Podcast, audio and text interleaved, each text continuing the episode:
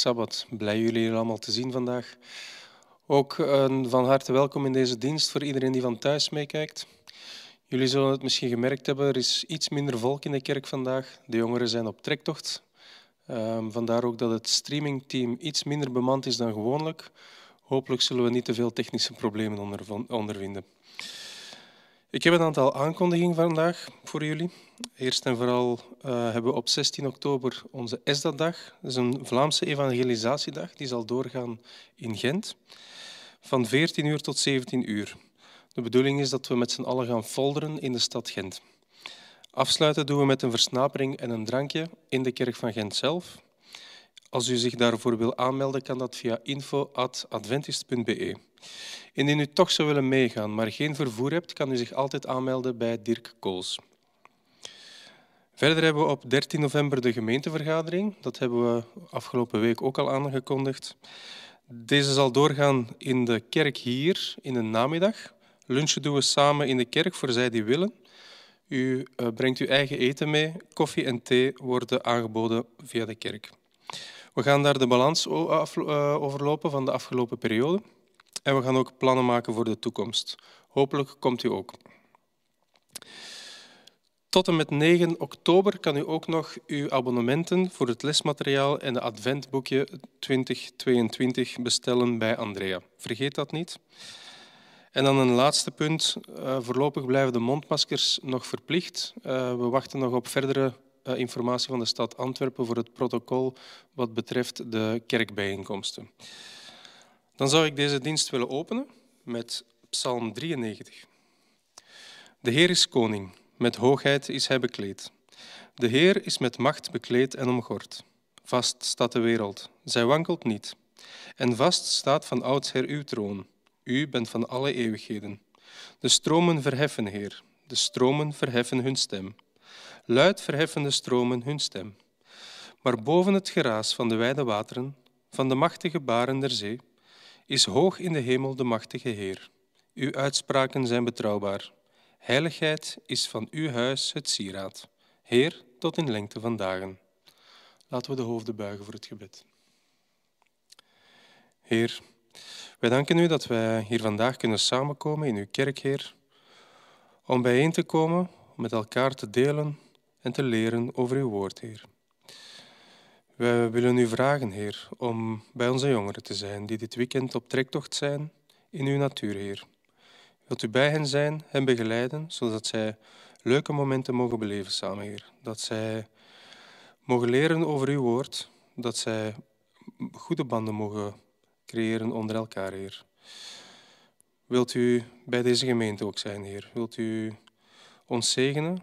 Wilt u ervoor zorgen dat wij een hechte gemeente kunnen zijn, Heer. We danken u voor al uw zegeningen, Heer, dat u steeds bij ons bent. Dat we altijd mogen rekenen, Heer, op uw nabijheid, op uw steun en op uw kracht, Heer, en op uw liefde. Wilt u bij een ieder van ons zijn in de week die voor ons ligt, Heer. Dit is onze bede in Jezus' naam. Amen.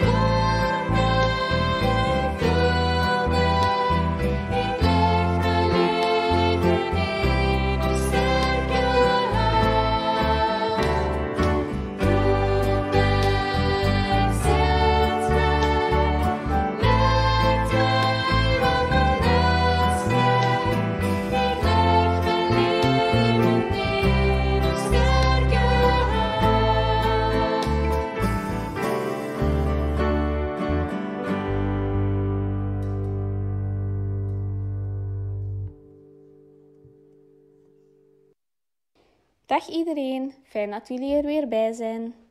Het verhaal van vandaag heet Henoch wandelt met God.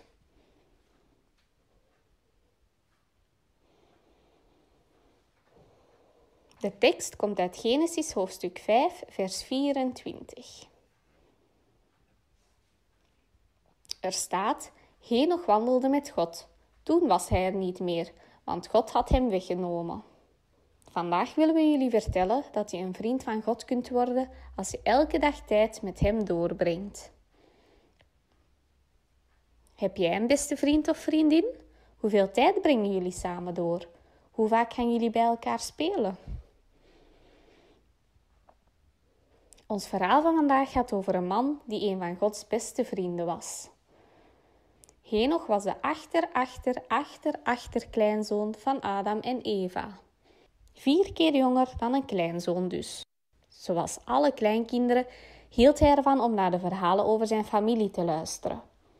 Adam en Eva vertelden hem over de prachtige tuin waarin ze hadden gewoond, dat ze niet naar God hadden geluisterd, maar dat God een fantastisch plan had.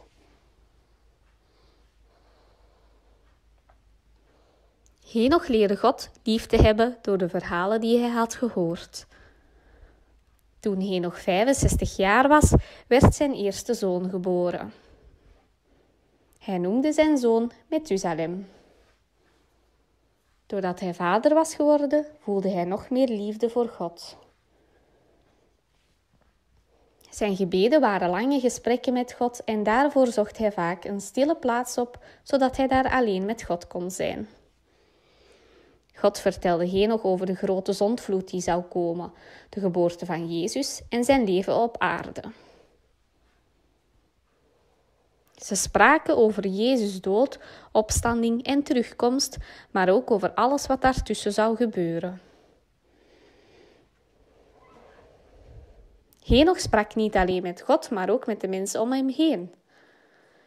De goede mensen hadden hem graag, maar kwade mensen niet, omdat hij nog iedereen vertelde om geen slechte dingen te doen.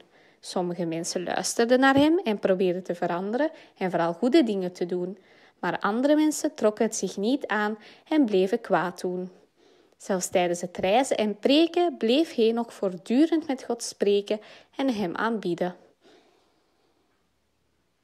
Hoe meer tijd hij met God doorbracht, hoe meer hij Gods liefde en blijdschap zelf kon doorgeven. Henoch hield zoveel van God dat hij heel graag bij God wilde wonen. Op een dag haalde God Henoch naar de hemel om bij hem te wonen. De mensen die bij Henoch woonden merkten dat hij er niet meer was. Ze zochten op alle plaatsen waarvan ze wisten dat Henoch wel eens naartoe ging. Maar hij was nergens te vinden. Hij zou niet terug naar de aarde komen. De mensen misten Henoch na zijn vertrek. Toen ze eindelijk doorhadden dat Henoch bij God woonde, werd hun geloof nog groter. De goede mensen wisten nu dat ze God echt wel konden aanbieden, zelfs met andere mensen om hen heen die dat niet deden. Maar ook dat de mensen die God aanbieden en gehoorzamen later bij God zullen zijn. De kwade mensen zagen nu ook dat het beter was om God te gehoorzamen en te aanbieden. Als ze niet zouden veranderen, dan zou verdriet en kwaadheid een deel van de rest van hun leven blijven. Henoch had het goede voorbeeld gegeven.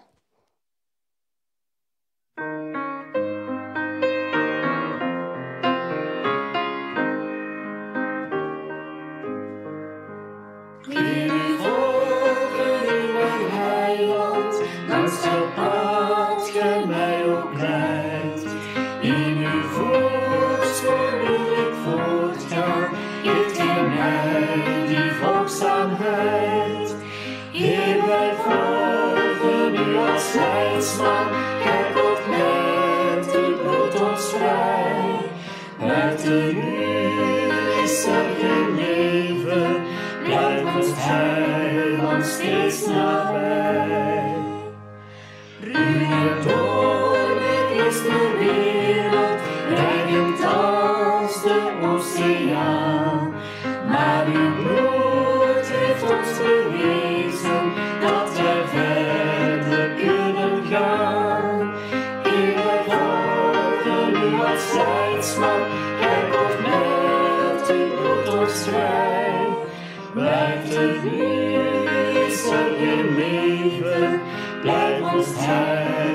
heiland steeds nabij.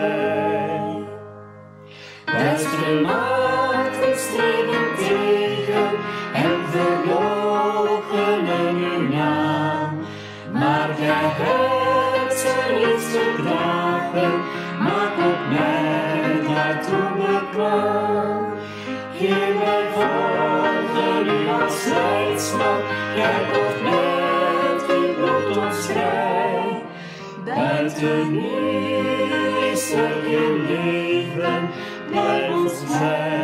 ons.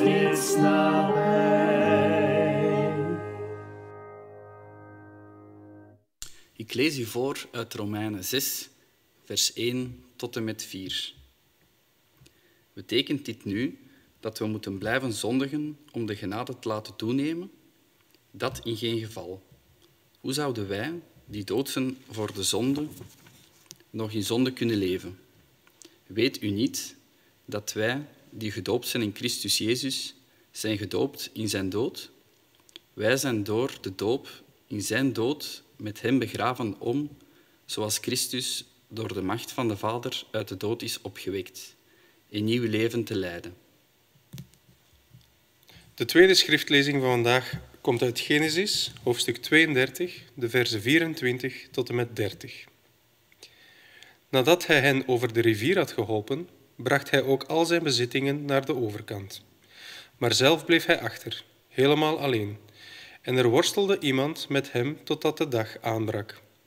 Toen de andere zag dat hij het niet van hem kon winnen, raakte hij Jacobs heup aan. En daardoor raakte Jacobs heup tijdens die worsteling ontwricht. Toen zei de ander: Laat mij gaan, het wordt al dag. Maar Jacob zei: Ik laat u niet gaan, tenzij u mij zegent. De ander vroeg: Hoe luidt je naam? Jacob, antwoordde hij. Daarop zei hij: Voortaan zal je naam niet Jacob zijn, maar Israël. Want je hebt met God en mensen gestreden en je hebt gewonnen. Jacob vroeg: Zeg me toch hoe u heet. Maar hij kreeg ten antwoord: Waarom vraag je naar mijn naam? Toen zegende die ander hem daar. God zegende de lezing van zijn woord. Goedemorgen, lieve mensen. Fijn van u hier te zien. Ik zou zeggen, Shabbat Shalom. Een vredevolle en gezegende Sabbat. We zijn uh, gewoon dat er tegenwoordig wat meer volk is. De laatste weken waren er zo'n zestigtal. Vandaag is de jeugd wat afwezig, maar ik zie dat er toch, als ik de zaal in kijk, toch wel weer heel wat mensen zijn die gekomen zijn om samen met ons te luisteren naar het woord van God. Ik heb in de afgelopen uh, paar weken nagedacht over twee Bijbelverhalen.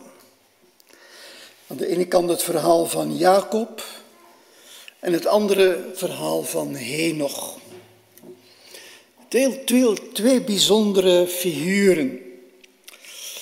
Jacob en Henoch zijn wel allebei mensen die in de rij staan van de galerij van geloofshelden. Als je Hebreeën 11 leest, dan heb je daar een hele serie van grote figuren, de geloofsvaderen, de helden van het geloof. En er staan ook Jacob en Henoch, die staan daarbij. Alleen ze hebben wel een heel verschillende levenswandel met God. Het is goed, er mag variatie zijn. We moeten niet allemaal op dezelfde wijze met God omgaan, maar het is wel leerzaam. Van eh, de een wordt gezegd, hij wandelde met God, zoals u net in het kinderverhaal hebt gehoord. En van de ander wordt gezegd, hij worstelde met God. Dat is wel een uh, tamelijk groot verschil. Om te gaan worstelen met iemand, dan om te gaan wandelen met iemand. Uh, worstelen, dat, uh, dat vraagt toch een hele inspanning, dat gaat toch gepaard met wat angst en twijfel van ga ik de worsteling, ga ik daar als overwinnaar uitkomen of ga ik daar als verliezer uitkomen? Terwijl wandelen, ja, wandelen dat is ontspannend. Dat is iets waar je ja, eh, van geniet. Je, je kunt eh, dingen aanschouwen waar je in verwondering bij staat. Als je met een vriend gaat wandelen, dan kan het gebeuren dat eh, die vriend, dat je daar een goede relatie mee hebt en dat je heel interessante dingen met elkaar kunt delen. Het kan ook wel eens zijn dat je ja, in, in verwondering staat of bewondering staat voor hetgeen wat hij je meedeelt. In ieder geval worstelen, wandelen, dat is toch een wezenlijk verschil. En die beide mensen hebben een relatie met God. De een worstelt met God en de andere die wandelt met God. Ik zou zeggen, eh, we gaan eh, proberen om dat verhaal een klein beetje levendig te maken voor onszelf, zodat we daar bepaalde interessante dingen kunnen uittrekken die misschien zinvol zijn voor ons persoonlijk leven. We gaan beginnen met Jacob. Jacob, een heel bijzondere man. Hij was de broer van Esau. Hij uh, hield de hiel van Esau vast en zodoende werd hij als tweede geboren. Hij was een tweeling met zijn broer. En uh, het is zo dat, uh, dat in die naam van Jacob, in ieder geval als je de etymologen moet geloven, dan schuilt daar ook in, in de stam van het woordje Jacob, schuilt ook iets van listig bedriegen. Dat uh, zit erin. En als je dat goed nagaat, dan blijkt het ook inderdaad zo te zijn dat uh, Jacob toch wel een, een heel eigen karakter, een heel eigen uh, wijze van doen en laten. De eerstgeborene die had het eerstgeboorterecht, die werd als het ware de geestelijke vader, ook de erfenis speelde daar een bepaalde rol in. En dat kwam dus Jacob, dat kwam Esau toe. Esau zelf was daar schijnbaar niet zo in geïnteresseerd, maar Jacob wel. Jacob wilde dat eerste geboorterecht van zijn vader bemachtigen. En hij heeft het verkregen. Maar daar heeft hij al wel, al wel allerlei listen moeten voor gebruiken. U weet, zijn vader was blind, of tenminste kon alleen nog wat schaduwen waarnemen. En uh, met behulp van zijn moeder, zijn broer was een behaard man. En met behulp van zijn moeder heeft hij dan is er dan een plan bedacht hoe dat Jacob zich als Esau zou voordoen. En dat op dat moment dat Isaac, de vader, dan uiteindelijk die zegen, die belofte van het eerste geboorterecht zou doorgeven. Isaac met het idee, ik geef dat aan Esau, de eerstgeborene. Jacob met de wetenschap dat hij hier een list, ze hadden samen bedacht hoe dat hij een heel behaard iemand kon zijn. En als Jacob dan, als Isaac dan tastte, dan dacht hij, hij had wel twijfels, maar hij dacht uiteindelijk dat hij uh, Esau voor de hand, bij de hand had en dat hij dan zijn zegen kon uitspreken. Dat heeft natuurlijk niet voor een blij en gelukkig leven gezorgd voor uh, Jacob, want er waren allerlei spanningen in dat gezin. En uh, moeder heeft dan toch maar aangeraden aan Jacob dat hij zou weggaan. En de Bijbel die vertelt dan hoe dat hij inderdaad vertrekt en dat hij naar een land gaat waar de volken van het oosten woonden. In feite trok hij naar Mesopotamië, naar Haran. En daar woonde Laban. Laban. En uh, daar heeft Jacob zich een tijd teruggetrokken bij, bij Laban. En daar heeft hij zich ook verrijkt. Hij is daar in feite een soort herenboer geworden. Met veel vee. Hij is uh, welstellend geworden. Hij, heeft er ook, is er ook verliefd geworden op Rachel. En uh, hij heeft dan gevraagd aan de vader, aan Laban, of hij met de dochter mocht trouwen. En Laban heeft dan daar een voorwaarde aan gesteld van zeven jaar moet je voor mij arbeiden. En dat mag. Dan mag je met haar trouwen. En uh, Jacob was zo verliefd dat hij zeven jaar lang gewerkt heeft bij Laban om Rachel te krijgen. En toen de huwelijksnacht kwam en dat de sluiers werden weggenomen, toen had Laban niet Rachel, maar Lea gegeven. Schijnbaar een dochter die hij ook nog kwijt wilde en die hij niet kwijt geraakte. En dan heeft hij haar maar in bed gestoken. Grote ontgoocheling. Maar in ieder geval, ehm, je kunt zeggen, Laban en Jacob hadden zo zelfgemene trekjes. Dus de, Jacob was een, eh, een listig iemand die allerlei trucken gebruikte om vee te verwerven van zijn vader. Het verhaal vertelt dat hij op een bepaald moment een heel welstellend iemand is. Hij heeft vrouwen, hij heeft kinderen, hij heeft een vee. En hij besluit uiteindelijk, nu dat hij het gemaakt heeft in het leven, besluit hij om terug te keren naar zijn familie, naar zijn heimat. Als een welvarende man. En zo komt hij op weg met heel zijn familie, een hele groep van mensen, van, van dieren, van welvaart, komt hij bij de rivier de Jabok. En daar hoort hij heel slecht nieuws. Hij hoort daar vertellen dat zijn broer Esau op komst is met 400 man. Dat ziet er niet goed uit. Waarom moet Esau 400 man meebrengen naar Jacob toe? Wraak. En dat is hetgeen wat we ook in een eerste tekst die ik met u wil lezen in Genesis 32, vers 12, 12 wat daar staat. Dus Jacob is heel benauwd van de komst van Esau en hij zegt dan, ik smeek u, red mij uit de hand van Esau, mijn broer.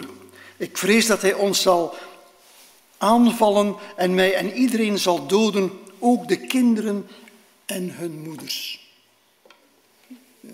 Angstzweet breekt hem in feite uit bij het horen dat Esau op komst is met 400 man.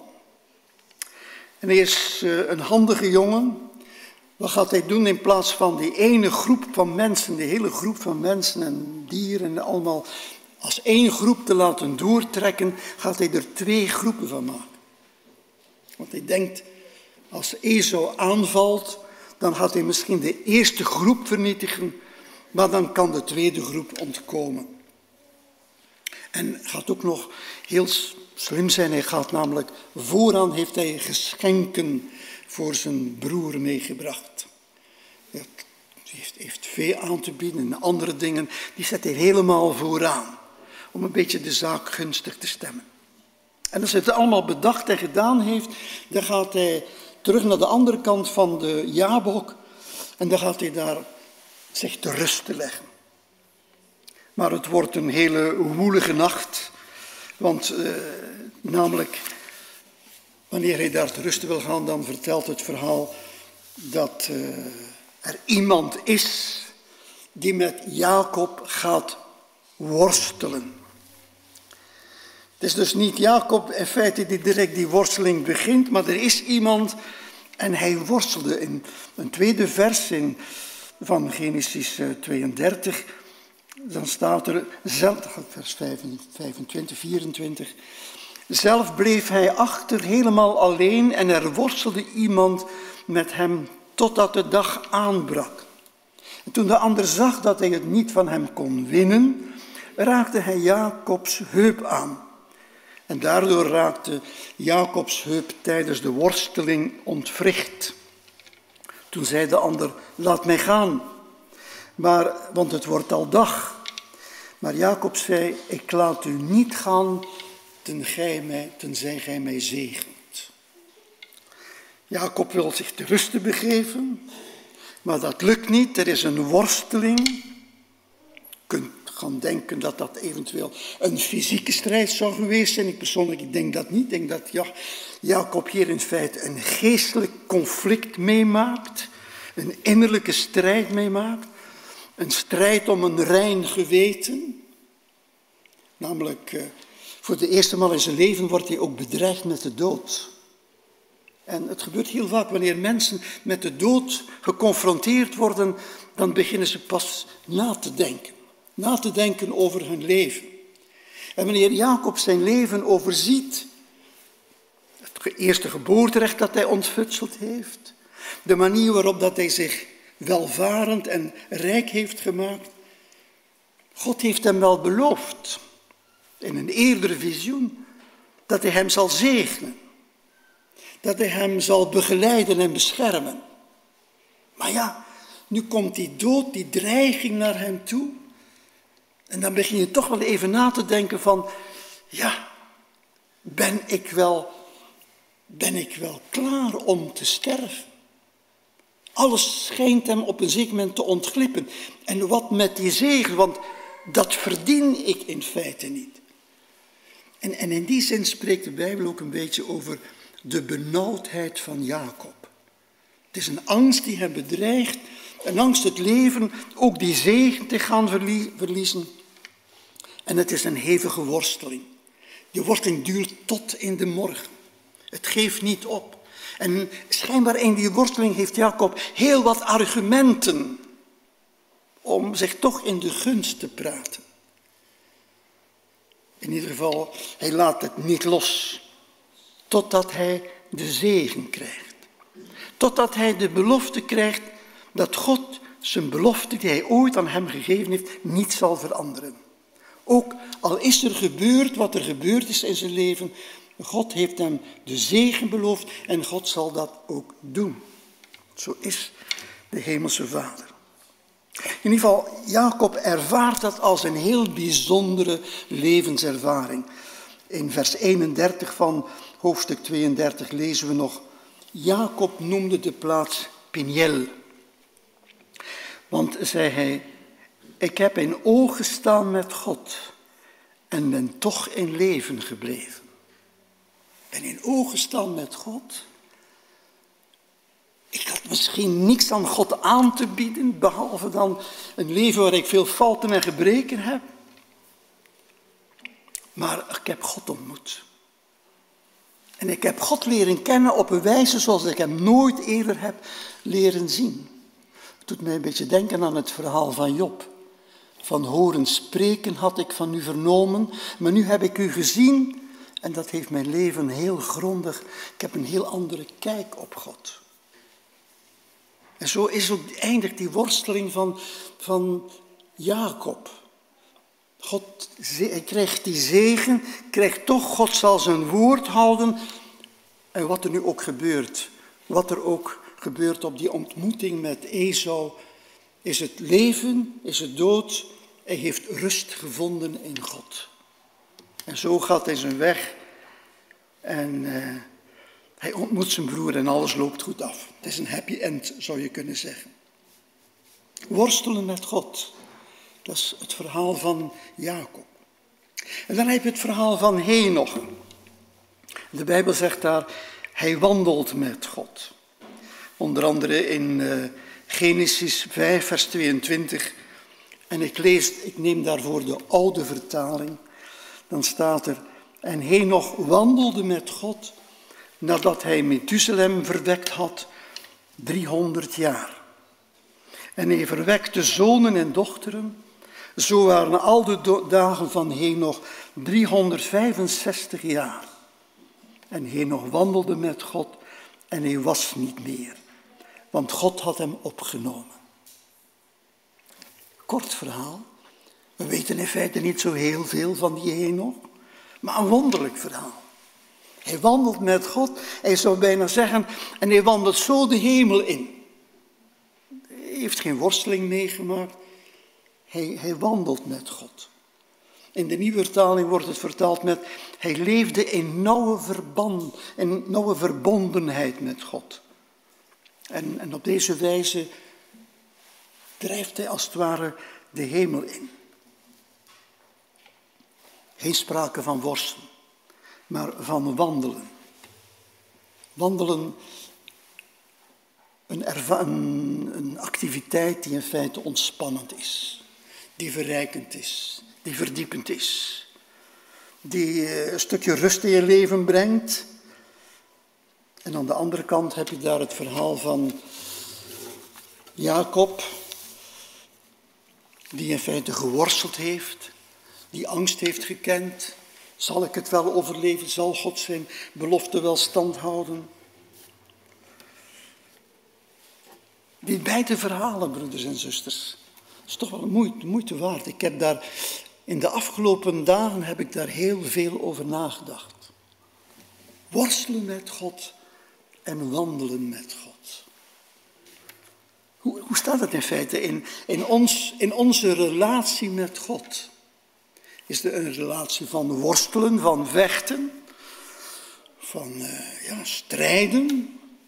Of is het een relatie van wandelen, van, van vrede, van een vriend met wie je op stap kunt gaan, die je kunt vertrouwen, die, die je verrijkt, die verdiept, waarin je ja, heel veel uh, wonderlijke dingen meemaakt en af en toe in verwondering staat. Weet u, broeders en zusters, dat de Heer alles in het werk gesteld heeft, opdat wij een relatie met Hem zouden hebben, niet van worstelen, maar van wandelen. Ik citeer even een tekst uit Johannes 3, vers 16, die we allemaal kennen. Ik ben overtuigd dat velen van u die tekst van buiten kunnen citeren. Want God heeft, had de wereld zo lief dat hij zijn enige zoon gegeven heeft, opdat in ieder die in hem gelooft niet verloren gaat, maar eeuwig leven hebben. God heeft de wereld lief, de wereld. Er staat niet de gelovige, er staat niet de adventkerk of een protestantse kerk of een katholieke kerk. Nee, de wereld. God heeft de wereld. De mens. De mens is een totaliteit. Daar heeft God liefde voor. En die liefde was zo groot dat hij zelfs zijn unieke, zijn enige, zegt de schrift, zijn unieke zoon. En inderdaad, wanneer je Jezus leert kennen, dan is dat een heel uniek iemand. Een heel bijzonder iemand. Die hij naar deze wereld stuurt om ons te overtuigen. Om ons inzicht te geven. Dat wij met God niet moeten strijden, maar dat God in feite een vriend is die ons lief heeft, met wie we mogen wandelen. Ik wil u even herinneren aan een tekst die u waarschijnlijk ooit wel eens gehoord hebt, misschien wel ter gelegenheid van uw doop. En dat is een tekst van de apostel Paulus in de brief van de Romeinen, in hoofdstuk 6, de versen 3 en 4. Hele mooie tekst. Het is een tekst die ik heel vaak, wanneer ik eh, in de oude wereld wandelde, en dat zoals in Turkije heb je daar een aantal, ook in Syrië heb je daar een aantal oude christelijke kerken waar nog een oude doopvond is. En ik heb nooit nagelaten om bij al die gelegenheden even die tekst van Paulus te lezen die ik nu even wil lezen. Ik vind dat een prachtig beeld. Of weet gij niet, zegt Paulus, sprekende tot de gelovigen in Rome dat wij allen die in Christus Jezus gedoopt zijn, in zijn dood gedoopt zijn. Het is niet zomaar een doop. Heel vreemd. We zijn gedoopt in de dood van Christus. We hebben ons in feite in die doop vereenzelvigd met de dood van Christus. We hebben in feite ingestemd met het oordeel van God over de zonde. En we zeggen in feite, ja, die dood van Jezus waarin God hem verlaten heeft, dat had in feite mijn dood moeten zijn. Maar God zegt, je hoeft het, ik ben tevreden met uw instemming. Ik ben tevreden dat u dat aanvaardt. En bij gevolg zegt hij, wij zijn dan met hem begraven door, zijn, door de doop in de dood, opdat gelijk Christus uit de doden opgewekt is door de majesteit van de Vader, ook zo wij in nieuwheid des levens zouden wandelen. We zijn vereenzelvigd met de dood van Christus. We zijn begraven, wat er in ons leven ook is gebeurd, wie we ook zijn geweest. Het is begraven. En we mogen nu in een nieuwheid des levens niet gaan worstelen, maar gaan wandelen. We moeten niet worstelen. Het, nieuwe leven dat ons aangeboden is, is niet bedoeld om te worstelen, maar om te wandelen. Als Jezus zijn, zijn aanwezigheid op aarde begint, dan begint hij met mensen uit te nodigen. En hij zegt, kom en volg mij. Kom kijken waar ik leef en hoe ik leef en ga met mij mee. En zo hebben de apostelen gedurende drie en een half jaar met Jezus gewandeld. Ze hebben gewandeld met een vriend, met iemand die naar hen luisterde, die hen begreep, die met hen evolueerde, tenminste dat zijn discipelen in hem zouden evolueren. Af en toe heeft hij wel een keer aan de boom geschud en, en zoals bij Petrus hem een keer wakker geschud van te zeggen, vriend, zoals je nu bezig bent, ben je niet bedacht met de dingen Gods. Zo even, dat gebeurt als je met een vriend gaat wandelen, dat die vriend wel een keer met je praat en, en zegt, ja, zo is het in feite niet zo goed wat je doet, het zou beter zijn zo. En zo wandelt Jezus en geeft hij zijn leven, maakt hij zijn leven bekend, toont hij hoe hij leeft, hoe hij denkt, wat essentieel is in het leven. En dat is een, een wandeling. Stap, iedere dag zijn ze bij hem. Zien ze hem bezig, zien ze hoe hij denkt, hoe hij leeft, hoe hij handelt. Dat is wandelen. Het is in feite een heel leerproces. Jezus heeft ons in feite niet uitgedaagd om te worstelen, maar hij zegt wel, kom en volg mij. Kom kijken hoe ik leef. Leef met mij, gaat met mij wandelen. En dat hebben de apostelen drieënhalf jaar gedaan. En ze zijn vaak verbaasd geweest, ze zijn vaak verwonderd geweest. En zo is dat ook een ervaring die in feite ons ter beschikking ligt. Met Jezus gaan wandelen. Zo zou in feite onze relatie moeten zijn. Ik, vertel het u in een, in een, vrij idealistisch, op een heel idealistische wijze. Zo zou het in feite moeten zijn. Ons christelijk geloof zou in feite niet een worsteling moeten zijn, maar een wandeling. Een wandeling waarin Jezus onze leermeester is en waar wij elke dag weer van Hem leren. Jammer genoeg, het is niet altijd zo. En u weet voor uzelf hoe uw leven is. U weet of uw leven een worsteling is met God of dat uw leven een wandeling is met God. Het is inderdaad een feit dat het niet altijd een wandeling is, maar wel een worsteling. Ik heb een, een hele goede vader gehad, een hele strenge vader, een heel Godvrezende vader. Een Godvrezen met een nadruk op vrees. Dat wil zeggen dat hij altijd in twijfel zat of hij het wel goed genoeg had gedaan.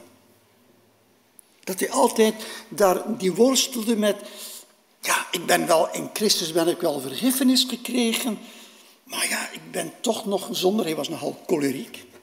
Kan u daarvan meespraken? Ik heb heel wat uh, lappen rond mijn oren gekregen en, en soms wel een keer een vuistslag gekregen. Als hij zijn zelfbeheersing, had hij ook spijt over. Hij kon daar ook nadien over staan wenen en zei, jongen, ik had dat niet mogen doen. Maar hij was choleriek. Hij was dus een man met fouten en gebreken. Heel godvrezend. En die vrees was heel sterk. Want ja, was hij wel klaar? Hij maakte een beetje, je zou kunnen zeggen, de worsteling mee die ook Jacob meemaakt. De worsteling met God. Van ben ik er wel klaar voor? Nu, nu, nu dreigt hier, hè, mijn leven loopt op zijn einde en, en ben ik er wel klaar voor? Dat is een, een worsteling die in feite heel wat mensen meemaken. En wat is in feite de reden? Wat is de reden? Er is een reden waarom dat die worsteling bij vele mensen bestaat. Ik, uh, ik herinner me, ik was een, misschien een, uh, een gast van een jaar of 13, 14, 15. En we waren altijd vroeg in de kerk, want mijn vader ging eerst naar de sabbatschoolcursus. En dan stonden zo bij de kachel, want er was nog geen verwarming zoals nu. Er was nog een grote kachel. Daar stonden altijd zo enkele zusters, wiens man bij de bespreking van de Sabbatschool zat. En die stonden dan zo gezellig met elkaar te praten. En die hadden het dan heel vaak over die tijd van de benauwdheid. Die tijd van de benauwdheid. En, en, en zullen we dan wel klaar zijn? Ja, ik, ik, ik ben er niet klaar voor hoor. Dat is zo een, een worsteling die bij veel christenen bestaat. Lieve mensen, hoe komt dat? Wel, dat komt, dat komt door de geboden. Dat komt door de wet. Dat is de oorzaak. Dat is in feite de boosdoener. Christus heeft ons vrijgesproken. We mogen met een schone lei beginnen. En dan gebeuren er zaken ja, die toch niet helemaal kosher zijn. En dan zitten we met de gebakken peren. Dan, dan voelen we ons toch weer niet geschikt. De apostel Paulus heeft daarvoor een oplossing. Dat is heel interessant. En dat staat in Galaten 3, versen 10 tot 13. U weet, apostel Paulus, dat is ook niet zo'n eenvoudig manneke. Die heeft het uh, soms al een keer moeilijk gezegd, maar laten we toch maar even luisteren. En dan zegt hij in Genesis 3 van 10 tot 13, maar iedereen die op de wet vertrouwt is vervloekt. Want er staat geschreven, vervloekt is in ieder die niet alles doet wat in het boek bepaalt, de wet bepaalt. Dus Paulus haalt hier een principe aan die bestaat. Als je niet aan die wet voldoet, dan zijt je vervloekt, dan zijt je verdoemd, dan komt het niet goed. Maar, hij voegt er onmiddellijk aan toe, dat niemand door de wet voor God rechtvaardig wordt, is volkomen duidelijk. Als we dus op die wet zouden moeten vertrouwen, dan komen we er nooit. Maar gelukkig, dat is, dat is duidelijk, dat, dat is zo, daar moeten we niet aan. Maar wat is dan de oplossing? De rechtvaardige zal leven door het geloof. De wet daarentegen is niet gegrond op geloof, want er staat, wie doet wat de wet voorschrijft, zal leven. Dus Indien iemand in staat zou zijn te leven naar de wet van God, naar de tien geboden, dan zou hij recht hebben op leven. Dan zou Christus niet nodig zijn. Maar niemand heeft dat recht. Dat hebben we in een voorgaande studie, ja, misschien een maand geleden heb ik dat even benadrukt. Paulus die dan heel wonderlijk die brief van de Romeinen doorloopt en in feite laat zien systematisch. We zijn allemaal zondaars en we zijn niet alleen zondaars omdat we gezondigd hebben, maar we zondigen omdat we zondaars zijn, als je dat begrijpen kunt. Maar Christus heeft ons vrijgekocht van deze vloek. Door voor ons een vloek te worden. Vervloekt, want er staat geschreven en vervloekt is een ieder die hangt aan het kruishout. Paulus zegt hier, maar Christus heeft ons vrijgekocht van de vloek der wet. Dus die wet is inderdaad, zoals ik daarnet heb gesteld, dat is een probleem. Want dat is een probleem, tegenover die wet komen we nooit goed te staan. Er is altijd wel iets wat fout loopt. En de reden is dat wij, omdat wij daar problemen mee hebben en daar vaak mee worstelen, dat is omdat we misschien niet het voorrecht hebben om het Hebreeuws te lezen. U weet, de Joden die zeggen dat, die zeggen de heidenen, de niet-Joden, die leven aan wateren, maar wij Joden, wij leven aan de bron. Zij hebben de Hebreeuwse tekst, die hebben wij niet, zij wel. Maar dat is ook niet helemaal waar, want zoveel Joden spreken geen Hebreeuws en dat was al in de oudheid zo. Na de, na de Babylonische ballingschap werden de Joden al heel sterk eh, verspreid en in dat Griekse rijk waren er veel meer Joden die, die uh, Grieks spraken, maar geen Hebreeuws meer. En toen heeft men in 150 voor Christus speciaal voor die mensen die in de diaspora leefden een Bijbel vertaald in het Grieks, de Septuaginta, de vertaling van de 70. Dus ook zij moesten het doen met een vertaling. En daar was ook al het probleem. Want als wij nu spreken van de vijf eerste boeken van Mozes. Wat, hoe noemen wij die vijf eerste boeken van Mozes? Wij zeggen, als ik het goed voor heb, de wet, de boeken van de wet, de wetboeken. En hoe, in feite in, in de, in de Hebreeuwse taal is het gewoon de Torah. De boeken van de Torah, dat zijn de vijf eerste boeken. En ten tijde van die 150 geleerden, of van die 70 geleerden, sorry, hebben ze dat vertaald met het Griek, Griekse woord nomos. Torah werd dus vertaald met nomos. Dat geldt ook voor de geboden.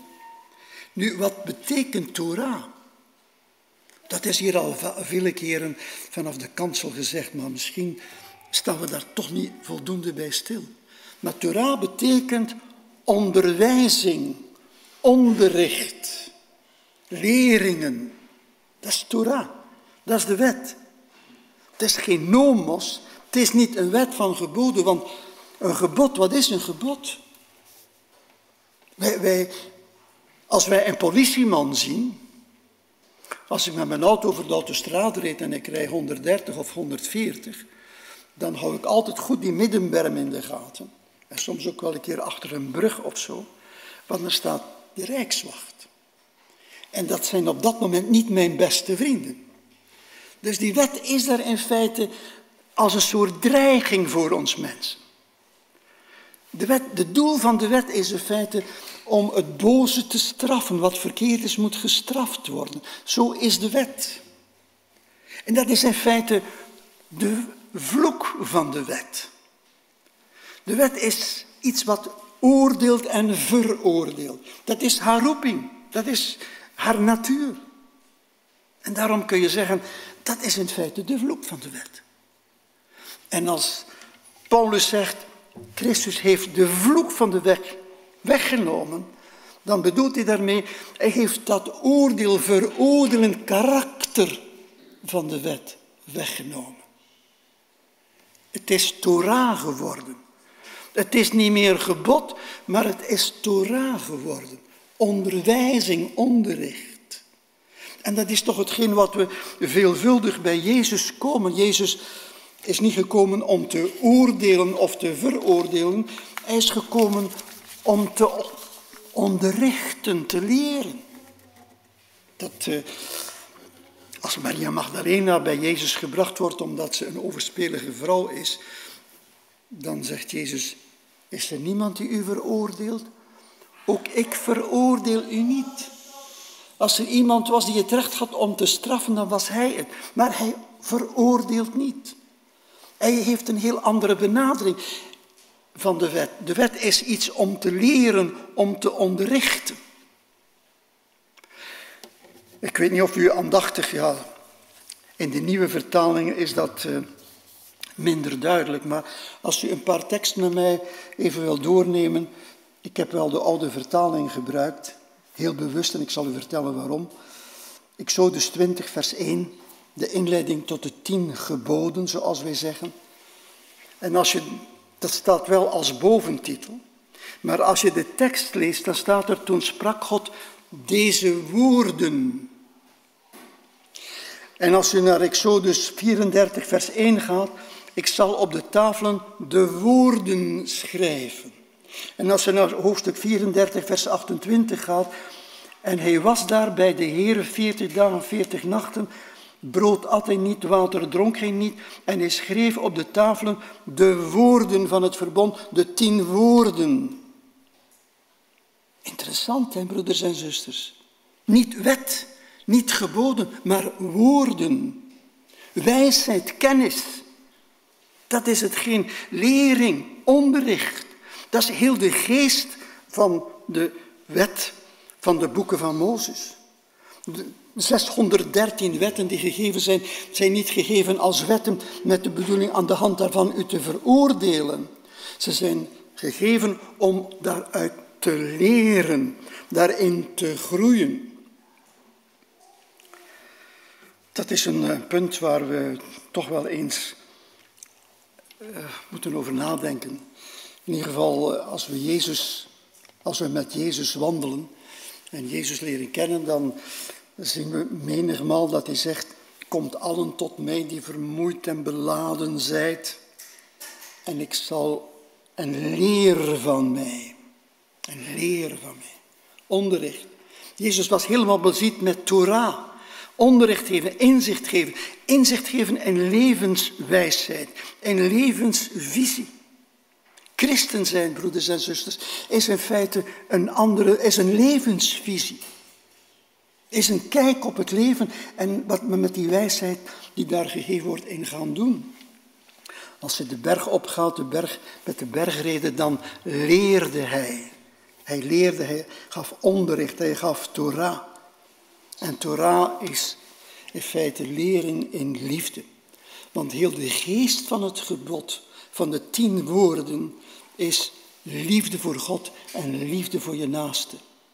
En dat is iets wat we vaak wat we moeten leren, waarin we moeten groeien. We zijn niet geroepen, broeders en zusters, om, om te worstelen met God. We zijn gewonden, uitgenodigd om een vriendschapsrelatie te hebben met de Heer Jezus Christus. Daarom is hij naar deze wereld gekomen. Hij is onze vriend. En hij nodigt ons uit om te wandelen met hem.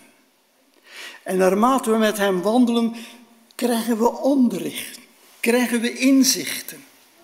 Geen veroordeling. Het kan gebeuren dat we struikelen. De tekst is vorige week nog aangehaald door Johan. Zevenmaal zal een rechtvaardige struikelen, maar hij staat weer op. Want wandelen met Jezus is ook wandelen met iemand die geduldig is, die verdraagzaam is, die langmoedig is, die vergevensgezind is. Alle goeddanigheden die je van een, een goed mens kunt verwachten, die zijn in Jezus aanwezig. En als hij jouw vriend is, je kunt met hem wandelen, dan is het een, een heel groeiproces waarin wij met hem wandelen en verkwikt worden en ontspannen worden. Jezus is ook de man die ons leert om de diepere dimensie van, het, van de Torah mee te geven. Namelijk de dimensie dat, uh, dat het niet gaat om de letter van de wet, maar dat het gaat om de geest van de wet. Zou een interessant thema zijn om daar een keer uitvoerig bij stil te staan. Wat is de letter van de wet en wat is de geest van de wet? Maar als u met Jezus wandelt, gaat u sowieso de geest van de wet ontdekken. Slotbroeders en zusters. Wij maken als geloof in ons geloofsleven vaak worstelingen door die in feite niet nodig zijn. Wij worden uitgenodigd met Christus, met God te wandelen. En dat begint vanaf nul. En als kind moet je veel leren. Ook wij als gelovigen hebben veel te leren. Maar God is een God van langmoedigheid en geduld. En niet iemand die de wet gebruikt om ons te veroordelen. Wij moeten vrijkomen van die angst en die onzekerheid. Wij moeten die rust in ons leven ervaren. En dat is in feite hetgeen wat Jezus geeft. Ik zit even te twijfelen of ik u zal vertellen wat ik nu zou vertellen. Ik heb onlangs een boekje in mijn handen gehad van George Knight. Dat is een heel bekende Adventistische schrijver, een kerkhistoricus. Een heel eh, interessante man. Weet de dingen heel goed te benaderen. En daar heeft hij een ondertitel. Ik kan hem in het Engels voorlezen, maar ik ga dat niet doen, ik ga meteen in het Nederlands. De beangstigende mogelijkheid bestaat. De, nee, de beangstigende mogelijkheid om adventist te zijn zonder Christus te zijn bestaat. De beangstigende mogelijkheid om adventist te zijn zonder christen te zijn. Weet u, in feite in onze naam Zevende Adventisten, ik ben daar nooit happy mee geweest. Ik heb daar mijn leven lang mee geworsteld. Maar dat is geen erge worsteling, want dat is een menselijk iets. Maar de, iets, een naam die in daarin, daarin ontbreekt, dat is christen. Waarom zouden we niet gewoon zeggen christelijke adventbeweging? Ik vind in elke naam die het woord van God gebruikt, zou ook de naam van Jezus moeten aanwezig zijn. En hij is de man met wie in feite moeten wandelen. Ik zou deze preek willen beëindigen. Ik zie dat het dan in beeld gebracht is of niet. Of vergis ik me? Zien jullie wat ik zie of nog niet? Nee. Ik heb een uh, klein beeldje als slot. U mag dat even projecteren als u wil. Maar eh, ik had het e-, andere beeld eerst gewild. Het eerste beeld kan wel, ja, voilà. Prachtig beeld. Dat stond in een reclameblad. Van, uh, dat, dat is in een reclameblad, staan altijd zo mooie beelden op met hele mooie teksten. Niet, uh, daar heb je de, de meester die vooraan loopt en die kleine kuikentjes die volgen. En die stapsgewijs, en laat me de tekst nu ook even zien. En dan staat er, nou ja, ik heb het hier, nee, ik heb het hier niet voor me. En het is een beetje te ver om het te lezen, maar het gaat erom, komt erop neer dat die kuikentjes die gaan stap voor stap volgen die. En door stap voor stap de Hans te volgen, worden ze groot en volwassen. En zo is het ook met Jezus. Wij moeten met Hem wandelen en dan worden we groot en volwassen. Mogen de Heer ons helpen en mogen we genieten van onze wandeling. Dat is mijn bede. Amen.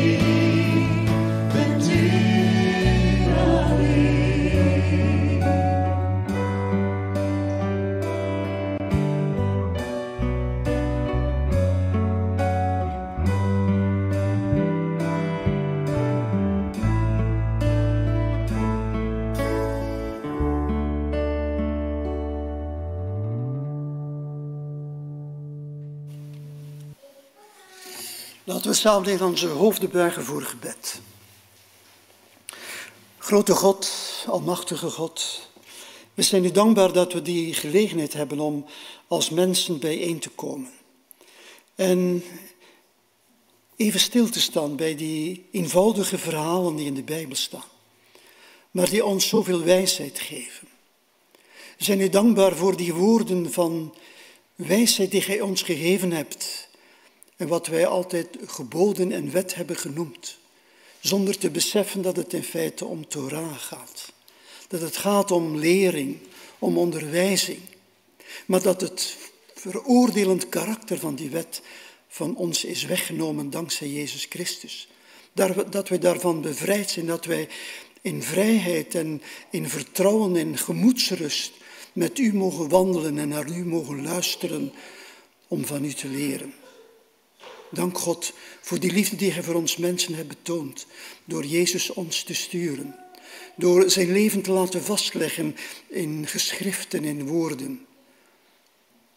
Heer, geef ons de wijsheid dat we daar gebruik van maken en dat we op deze wijze mensen zijn die innerlijke rust hebben, die vrede vinden, die met u niet worstelen, maar die met u gaan wandelen. Dat gij ons uw geest uitstorten, opdat we dat mogen beleven en ervaren, is mijn gebed in Jezus' naam. Amen.